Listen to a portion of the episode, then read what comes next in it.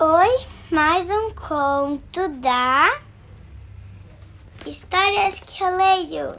E hoje a gente vai ler Um livro que a Luísa adora desde muito pequenininha, que se chama Espera um pouco. Sério.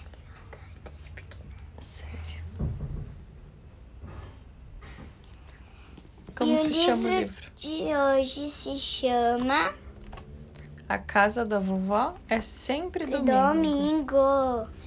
E hoje é um livro muito clássico, escrito Escrito por Marina Martinez.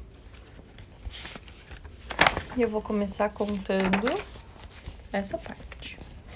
Gostoso mesmo é saber que amanhã é Domingo. dia de E na casa da avó. e do vô.